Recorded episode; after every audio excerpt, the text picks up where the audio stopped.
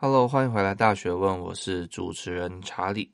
那么今天在脸男的下半集访谈当中，我们谈论的诶，可能比较像脸男他自己的一些人生观念呐、他的一些目标等等的。例如说，可能很多人好奇的，他为什么要在大四的时候做 Podcast？对，他都要毕业了，Podcast 这个东西呢，有没有那么多人听？为什么不去做 YouTuber？等等这些问题，我想大家都会想问。那其实我自己很好奇。那其实脸男分享他非常多。他自己一些人生观念，然后我想我自己也从里面学到很多啦，包括他可能就是说不是那么认同我们在这个节目中提倡的一些东西啊，那我们也有一些讨论这样子。我想大家听完之后也也可以用一个不同的一个角度去看待这些人生的一些观念。那另外他也分享一些可能大学生做 podcast 的一些一些想法啦。那我想，哎，如果大家有有兴趣。就是可能自己做 podcast 的话呢，脸男这些想法也可以带给你一些刺激。好，那我们在开始之前呢，一样的念听众留言。那么今天的留言来自石永琪，他说：“棒，按五颗星，这种优质的节目已经不多见了。”那谢谢石永琪的留言，那也希望持续支持我们的节目。好了，那我们就话不多说，马上进入今天非常非常精彩的内容。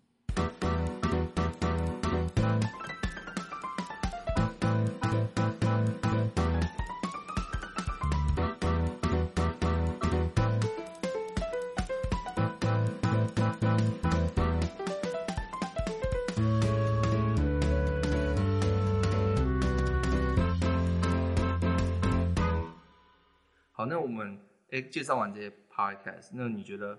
我想问你说，你觉得，哎，大学生是不是应该要听 podcast 这样？我我觉得其实，我觉得其实不一定要听 podcast，、嗯、因为，呃，我像我我自己为什么会听 podcast，是因为我一开始我是高中的时候，高二高、嗯、高二的时候左右在听吧。嗯。那那时候是因为那时候台湾还没有什么。没有什么人在做，是有几个比较多是中国人在做。嗯、那刚好那个时候，中国的 podcaster 有做一些我很感兴趣的主题，哦、比如说像是一些科技文化的讨论，嗯、然后或者是有的关于是美食的 podcast，嗯，然后或者是关于考古学的，就有一些我都还蛮有兴趣的主题，所以我那时候才开始听。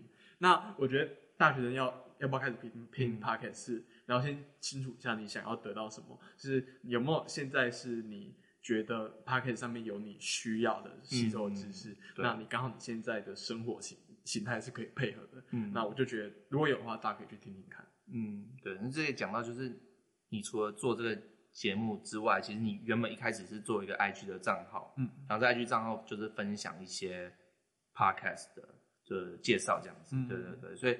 诶，如果大家不知道有没有自己想要听的 podcast，我觉得一开始可以去你的账号。哦，你可以介绍一下你的账号。呃，我我账号的话，呃，在 IG 上面账号拼法是，它它读音是 Kao Sensei on Air，嗯，K A K A K A O S E N S E I 底线 O N A I R。嗯，对，大家可以去分享，或者打听音辨位也会有啊。对打听辨位就可以找到，就上面会有分享有，哎，有最近有哪些 podcast，哪些单集这样子。嗯，也许你就找到你适合你的这个节目了。嗯，那你觉得你为什么比较想要 podcast？就是我相信你应该比较喜欢 podcast，而不是像比较传统的 YouTube 这样子的。嗯，对。那你觉得是为什么？我我其实我其实还我，但我我会做这样的一个账号，代表我比较喜欢 podcast。嗯，那我其实平常还是会有在看 YouTube，像我很喜欢看一些实况主在那边讲干话，我还蛮喜欢的。哦，真的？不知道听众有没有喜欢果冻的人？我很喜欢他。对，但我我会喜欢 podcast 的原因是因为他呃有有我之前看过一个调查，是 YouTube 大概他的听众。能够维持的注意力最长最长，好像是、嗯、应该我忘记那个数字具体是多少，嗯、但总之不会到十分钟。所以很多 YouTuber 会其实会倾向去做这样子十分钟左右的短影片。嗯，那反而，所以我觉得在这样子的情况下，一个 YouTuber 影片其实很难去承载一些比较深的讨论的。嗯、那我们回到 Podcast 这个形式来看。你去看，大部分绝大多数的节目都是半小时起跳，对有像是我自己的节目，可能都一个小时起跳。对，但这样的节目，其实你会发现观众是愿意听的，就是他们，那个差别在于说，YouTube 你要很时刻盯着荧幕看，或者是通常你要给荧幕一些注意力，嗯、但大家不会有一个时很难很少会有一个时间专门就是空个半小时去听，嗯、去去看 YouTube。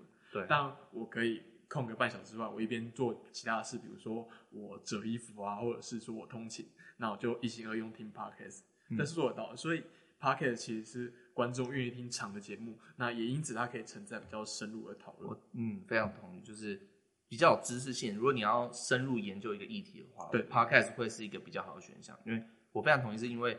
如果我看他 YouTube 二十分钟的那个影片，我不一定会点进去。对，所以为什么 TED 的演讲要十八分钟？就是因为这样，就是大家如果看那个演讲这种比较知识型的东西，大家那个专注力会会没有。对对，就不可能太久。对，所以反而是 Podcast 可以更深入。所以如果大家要自我成长、要学习更更多东西的话，从 Podcast 上下手会是一个比较好的一个选择。这样子。嗯，那我我有发现，就是你在你的账号上，你有你分享这个 Podcast 啊。就是单集通常是一些比较社会议题的、社会关怀的这些主题，这样子。嗯、对，有没有特别原因吗？还是说，就你本身就是对这个有兴趣这样？哦，其实其实我还是你大概问问我这个问题之后，我才比较我我我看你的访谈之后，我去看一下我都分享哪一些单子，然后发现哎，好像有这样的趋势哎。呃，我觉得那个原因主要是因为第一个，我想要去谈的一个主题是 Podcast 这个媒体它的一个边缘性，就是我觉得坦白说。如果你从这个媒体发展的历史来看的话，你会发现它是一个从广播去探讨出来的媒体。嗯，因为很多时候我们做看广播品节目，他们会不方便去谈一些主题，比如说有一些主题可能是受到 NCT 的限制哦，然后有的可能是有的是可能是广播公司自己会限制他们的主持人不能去谈这些东西。哦，对对对对对。所以广播节目其实不能够谈很。很，比如说很激进、嗯、很偏激，或者是说很比较小众的主题，嗯、但 Podcast 是可以的。嗯、所以我觉得在 Podcast 上面一些比较偏向小众，然后或者是很关注议题性的节目，我觉得会特别的精彩。嗯，那一方面也是因为我自己个人的知识偏好，我比较很好奇，是说像你提到是社会关注。那因为我其实也很好奇，是说在社会不同的的角落或不同地方的人到底是什么样子，嗯，或者是说我也很好奇现在目前的社会的政治现况是什么样子。嗯、那我们身为一个公民应该要去怎么看待？那这其实是我自己的个人的政治关怀或者说议题关怀。嗯、那我做这个频道也是希望是说我把这些自己的关怀推广给我的读者或者是我的听众看。嗯嗯嗯，对，果然是有。研究 podcast 才讲出这种话，因为我今天刚刚在跟你小聊的时候，我完全没有想过这个问题。嗯，对对，就听你讲完，就是，哎、欸、哎、欸，你可以真正听到你想要的 podcast。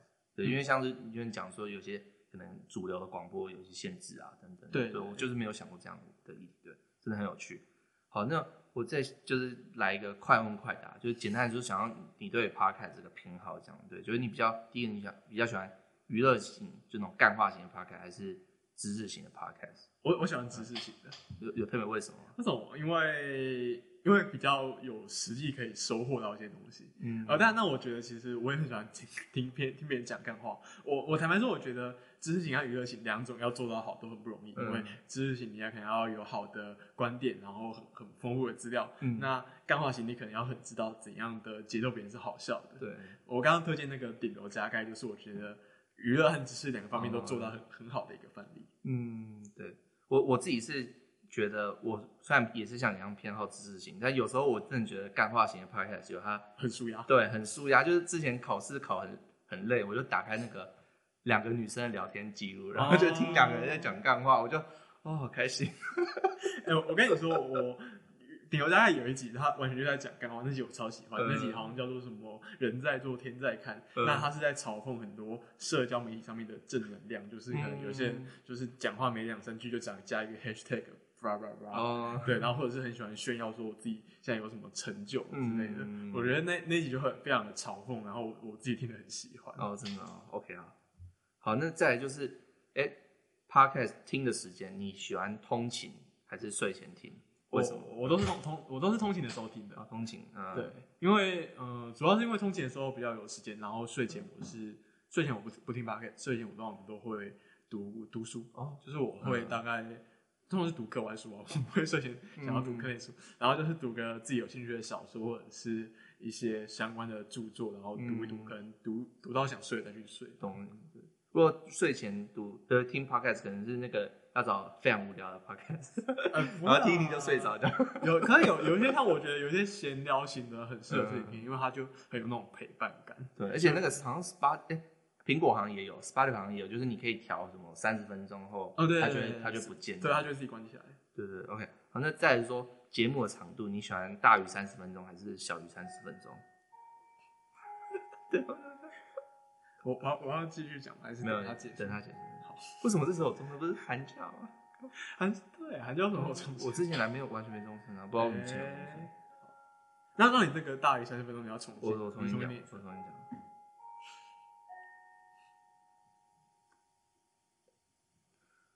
好好的，那我再想要问一个问题，就是，哎，Podcast 的这个听的时间，你喜欢大于三十分钟还是小于三十分钟？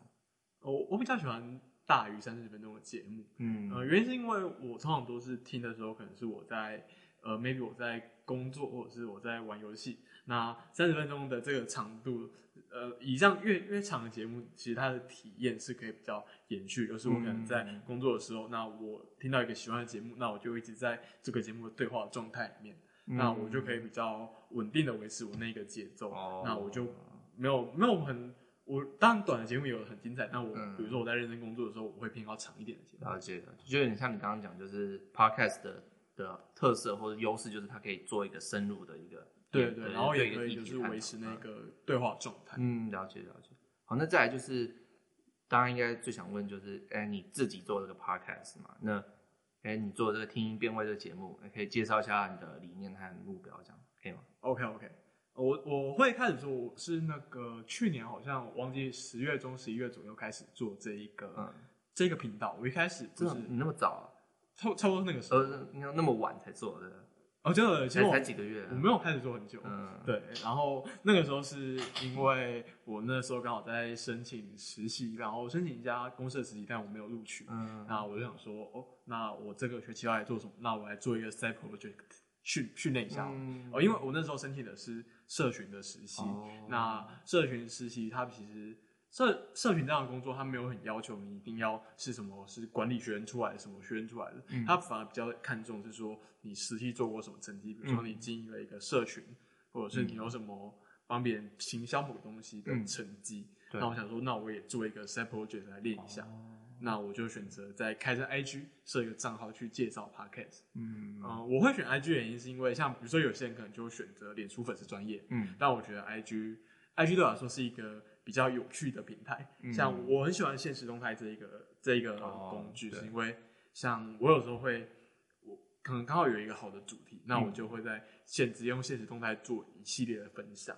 哦，就我觉得那那个玩玩法是我还蛮喜欢，蛮想试试看，所以我就选择 IG。了解。那我会选 Podcast 当主题，是因为一方面当然是我够熟悉，就是像之前有那个 First Story 的 Kirk 有问过我说，你如果要人家要经营自媒体，你要建议他什么？那我就会建议他说，选选一个你觉得你最熟悉的领域，因为这个领域是你是最有优势的。对，你你也有上过 First Story 的访谈吗？我记得，对，我有听那一集，对，大家也可以去听听看。对，你有分享很多，就是像你刚刚讲的那些东西。嗯，对。然后那也是因为一方面那时候那时候还没有什么人开，甚至那时候开始做 Podcast 的的人都没有那么多。对对对，反而是近一两个月开始爆炸性的增加。嗯所以我觉得那个时候开始做一个这样的频道，对我来说，因为没有什么人做，那没什么人竞争，那。对我来说还蛮有优势的。嗯，了解了解。对，因为比如说你想要，如果你讲出一个影评的频道，但大家都在写影评啊，那你的特色都是什么？嗯、我觉得那就很困难。嗯，对。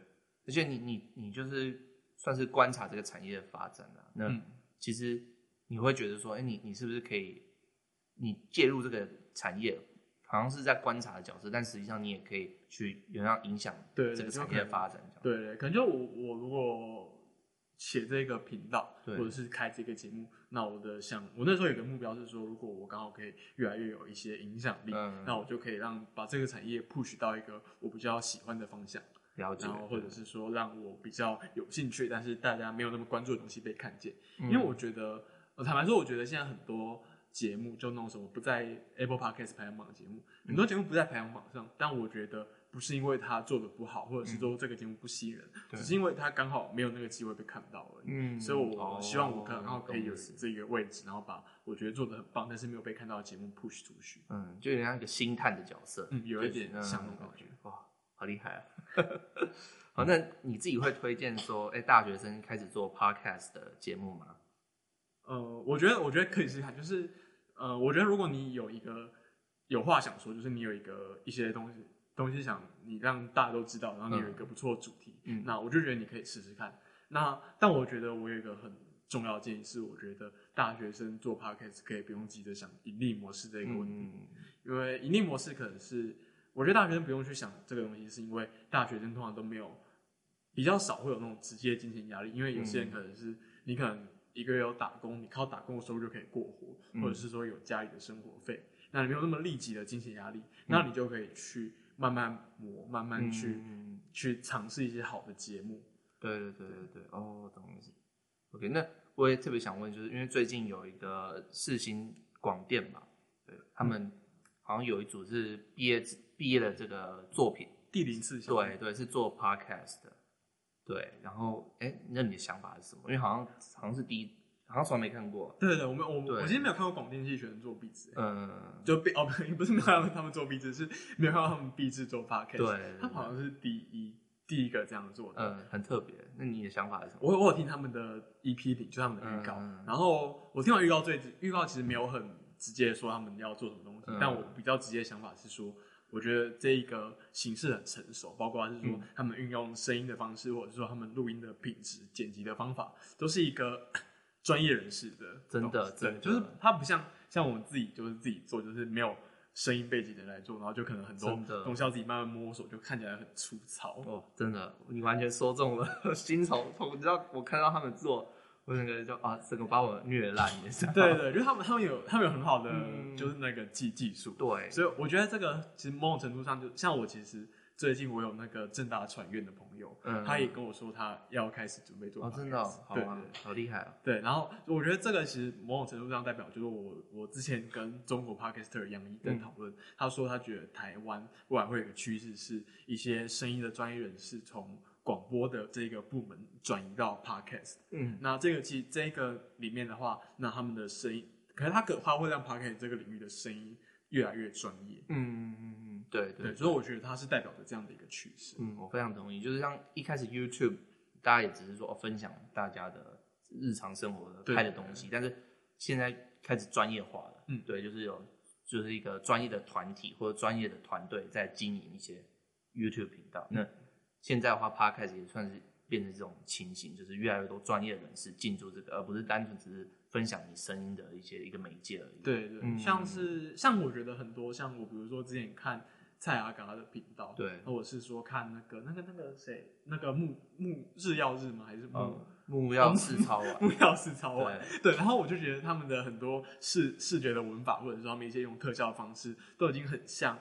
我们以前看到很成熟的综艺节目了，嗯，对，所以我觉得这就是他们未来的趋势。了解了解，所以之后我的那个排行榜就会被刷掉，因为我们是专业人士。哎，可是我觉得，我觉得是是这样的，就是专业人士，呃，声音专业人士进来以后，那可能是有 podcaster 可以思考问题是说，呃，你要怎么跟专业师合去合作，或者是说，因为现在的 podcaster 有很多有好的内容，但他们可能不一定有好的声音表现。那我觉得这这两个东西是可以去合作。嗯，所以如果听众是。专业人士可以私信我，可以帮助我爬查理一起创业。真的，真的，我很需要这种专业的能力。我因为我现在自己也在研究，然后就是慢慢增加进步自己的音质啊。嗯，对。但是这个真的需要强大的这个背景，才有办法真的做到那种专业级。就是我觉得有有好的专业分工是好的。真的，真的。OK。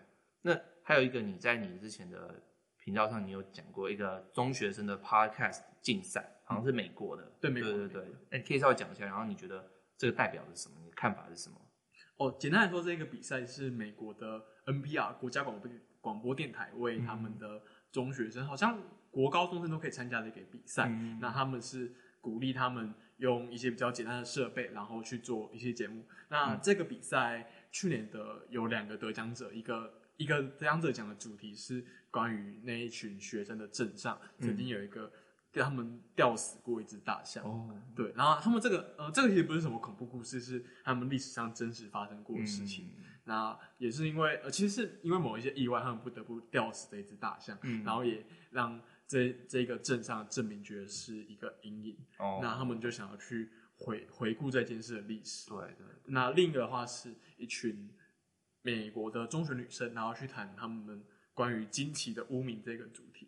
就是一个很性教育倾向的节目。对对对对对对。那我觉得这一个，我觉得这个其实是代表在美国的这个 podcast 产业，它有一个开始向下扎根的趋势。嗯。因为会有一些中学的老师会会愿意去配合 podcast 部门去做这样子的节目。嗯。那很很有可能这些参与的学生，他们未来就是一个潜在的创业者。哦，对对对对对。OK，所以就可以看到，就是在美国，哎，它的这个产业已经发展了，去定型了。对，就是已经慢慢的，然后台湾也是在这个路上，可能刚起步，但是慢慢的，对，有可能，也有可能，maybe 台湾也有办。对，就像刚刚讲的这个《第零次相遇》这个节目等等的，就是慢慢有这样的一个产业人士进驻这样。嗯，OK，好，那再就是我想比较想问的，因为我这边要 quote 一下你之前评论我的节目啦，因为我就是你在你的账号上推荐过我的节目嘛，那那时候你是讲第十四集，那他说你你的评论是说，哎。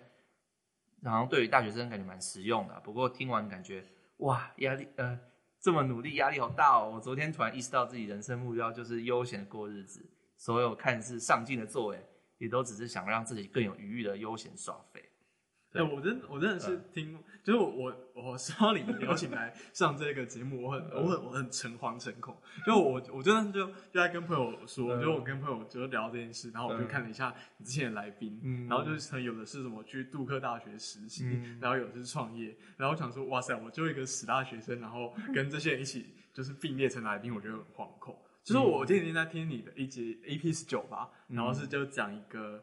好像一位港科大的学生，然后他很早就开始 net networking 去认识一些不同人，然后他很早就开始决定要创业。嗯，然后我我那时候就我就觉得我的想法有点像是说，我有点没有办法想象，就是怎么这这一些你的来宾都这么的上进，然后这么早就规划自己的人生方向了。嗯 嗯，那你的人生观到底是怎么样？哦我其实我的人生观是因为我我是一个很就我在猜测啊，我不确定是不是这样，就是你的。来宾可能教他们，他们的一个，他们人生有一个蓝图，是他们可能未来三十岁、四十岁，他们就要年收入百万，或者是说有一个很显赫的位置，嗯，然后所以他们现在就这么早就开始努力。对。那我自己的人生目标没有那么远大，嗯，因为我比较希望是我可能 maybe 三四十岁的时候有一个还不错的收入，那这个收入我我只要求是说可以让。我过一个还过去的生活，我可以偶尔出去玩，然后它可以 cover 一些风险，嗯，然后其他时间我可以有很多时间去发展我自己的兴趣。嗯，我的人生目标其实很 非常的简单，嗯，那我就我我我有点像是我觉得懒惰就是我人生的原动力吧，对，就是我我其实，但我我也不会是说不努力，但是我觉得我比较想要。聪明一点的努力，那这些努力就是为了是说，那我可能我的努力比较多是去收集一些相关的我想要做的事情相关的资讯，嗯，然后或者是说思考我怎么可以做得更好，嗯，那这些都是为了长期而言，让我来说我是可以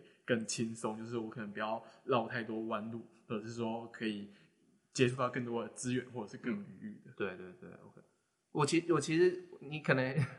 对，我我懂意思。我之前的来宾可能是哎、欸、这种很非常积极努力的这种类型，对，对，他们超级努力。对，但其实我我我自己节目不是说一定要这样啦。对我我必须再跟听众就是声明一下，就是我们不是说一定要好像要就是做这个做那个这样子。对对对。虽然我们的确是尝我们是呃推广一个尝试的这种人生态度是没有错，但是我觉得你的这种人生观也不是说我们会不喜欢的。事实上，我还蛮好奇你的人生观。到底是怎么样？因为其实很多可能有听过类似的故事，可能这个人可能出去闯荡二十年呐、啊，然后做过各种东西，然后最后他说啊，还是待在家里，就是可能在路边卖个杂货，其实最好。因为有听过类似的这种故事，对对对。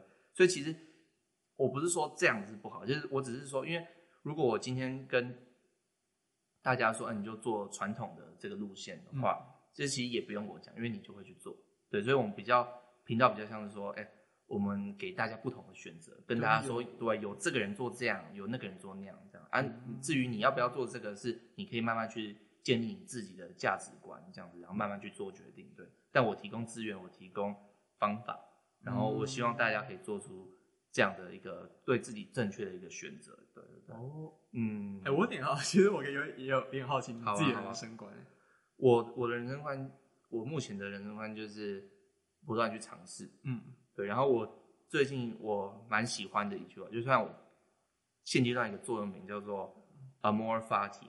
Amor Fati 是尼采的一句话。嗯，那尼采的话，它的意思是是说，就是 Amor 是那个爱的意思，然后 Fati 是 fate，就是命运。